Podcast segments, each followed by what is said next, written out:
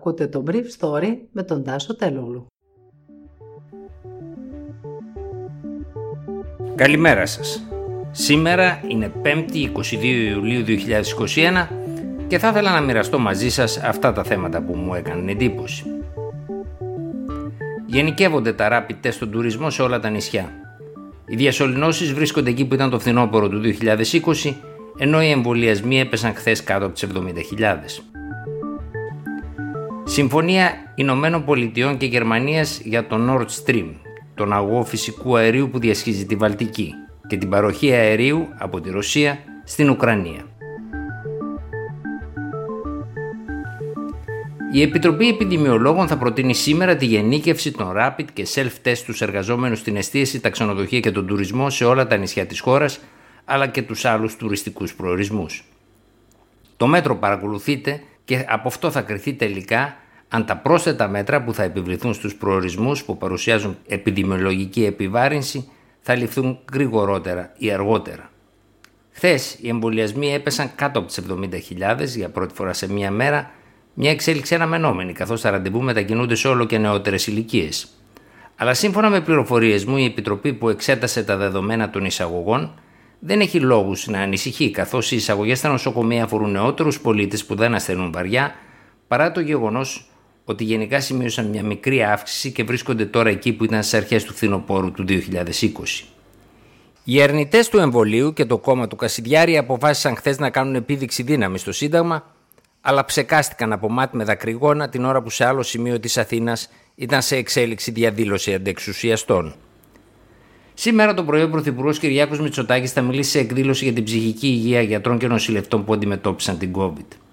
Το κράτος δεν έχει αντιμετωπίσει προβλήματά τους, όπως για παράδειγμα την ένταξη όσων δουλεύουν στις ΜΕΘ σε ένα ειδικό μισθολογικό καθεστώς. Ενώ στα εμβολιαστικά κέντρα και σε πολλά νοσοκομεία υπάρχουν χιλιάδες εργαζόμενοι χωρίς άδειες και ρεπό για μεγάλο χρονικό διάστημα. Τους προηγούμενους μήνες το Inside Story μίλησε συχνά σε νοσοκομεία αναφοράς με εργαζόμενους για αυτό το πρόβλημα και εκεί είπαν στους ρεπόρτερ του Inside Story ότι αυτό που χρειάζονται είναι λιγότερη ψυχολογική υποστήριξη και περισσότερο χρόνο με τις οικογένειές τους ή, τους, ή τις συντρόφους τους και φυσικά χρήματα. Γερμανία και οι Ηνωμένες Πολιτείες συμφώνησαν χθες να βάλουν στην άκρη τη σύγκρουσή τους για τον αγωγό φυσικού αερίου που θα διασχίζει τη Βαλτική και που παρέχει φυσικό αέριο από τη Ρωσία στη Γερμανία, στη μεγαλύτερη βιομηχανική χώρα της υπηρετικής Ευρώπης, παρακάμπτοντας την Ουκρανία αλλά και χώρες όπως η Πολωνία. Φαίνεται ότι η συμφωνία που ετοιμαζόταν από το Φλεβάρι πήρε την τελική έγκριση από τις ηγεσίες της Γερμανίας και των Ηνωμένων Πολιτειών κατά την επίσκεψη της Άγγελας Μέρκελ στη Ουάσιγκτον, την τελευταία της επίσκεψη εκεί, και θυμίζει λίγο τις συμφωνίες για την επανένωση της Γερμανίας. Ποιο είναι το στρατηγικό πρόβλημα των Αμερικάνων, ότι οι χώρες που βρίσκονται ανάμεσα στη Γερμανία και τη Ρωσία και διασχίζονται από τους Ρώσικους αγωγούς δεν έχουν δυνατότητες άσκησης πίεσης στις δύο χώρες, το Βερολίνο και τη Μόσχα, εφόσον το αέριο που κατευθύνεται από τη Ρωσία στη Δυτική Ευρώπη δεν περνάει μέσα από το έδαφος τους. Το πρόβλημα λύνοντας βάζοντας τους Γερμανούς να πληρώσουν όπως έγινε και με την έγκριση της Σοβιετικής Ένωσης στην επανένωση της Γερμανίας το 1990. Χθες το βράδυ η Μέρκελ παρουσίασε στον πρόεδρο Πούτιν τις λεπτομέρειες της συμφωνίας.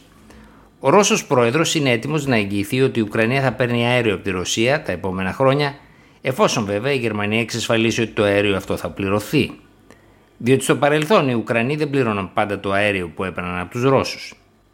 Η Γερμανία έχει δεσμευτεί να διαθέσει ένα δισεκατομμύριο ευρώ για την ενεργειακή επάρκεια της Ουκρανίας και πρέπει να παρεμβαίνει κάθε φορά που οι Ρώσοι χρησιμοποιούν το αέριο εναντίον της για πολιτικούς λόγους.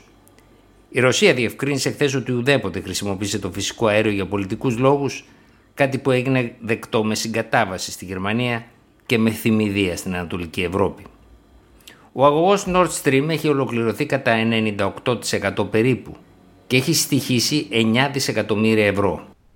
Με τον αγωγό αυτό θα διπλασιαστεί η δυνατότητα μεταφοράς φυσικού αερίου σε σχέση με τον Nord Stream 1, καθώς ο Nord Stream 2 έχει πολύ μεγαλύτερες δυνατότητες.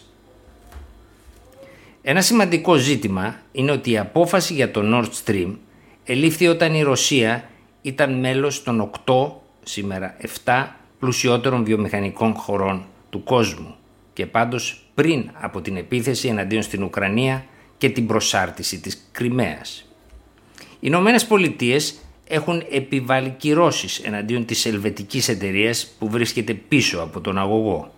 Και σύμφωνα με όσα συνομολόγησαν η κυρία Μέρκελ και ο κύριος Μπάιντεν, οι κυρώσεις αυτές πρέπει να αρθούν αμέσως μόλις ισχύσει η χθεσινή συμφωνία. Οι πράσινοι που διεκδικούν την εξουσία στη Γερμανία εναντιώνονται στο εγχείρημα και για περιβαλλοντικούς λόγους. Αλλά η κυρία Μέρκελ έσπευσε να κλείσει την εκκρεμότητα πριν φύγει από την εξουσία στις 26 Σεπτεμβρίου όπως είχε σπεύσει να προωθήσει την υπογραφή της εμπορικής συμφωνίας της Ευρωπαϊκής Ένωσης και της Κίνας πριν την ανάληψη των καθηκόντων του Προέδρου Biden. Μια συμφωνία που από πολλούς Ευρωπαίους χαρακτηρίστηκε κακή για την Ευρώπη αλλά καλή για τη Γερμανία.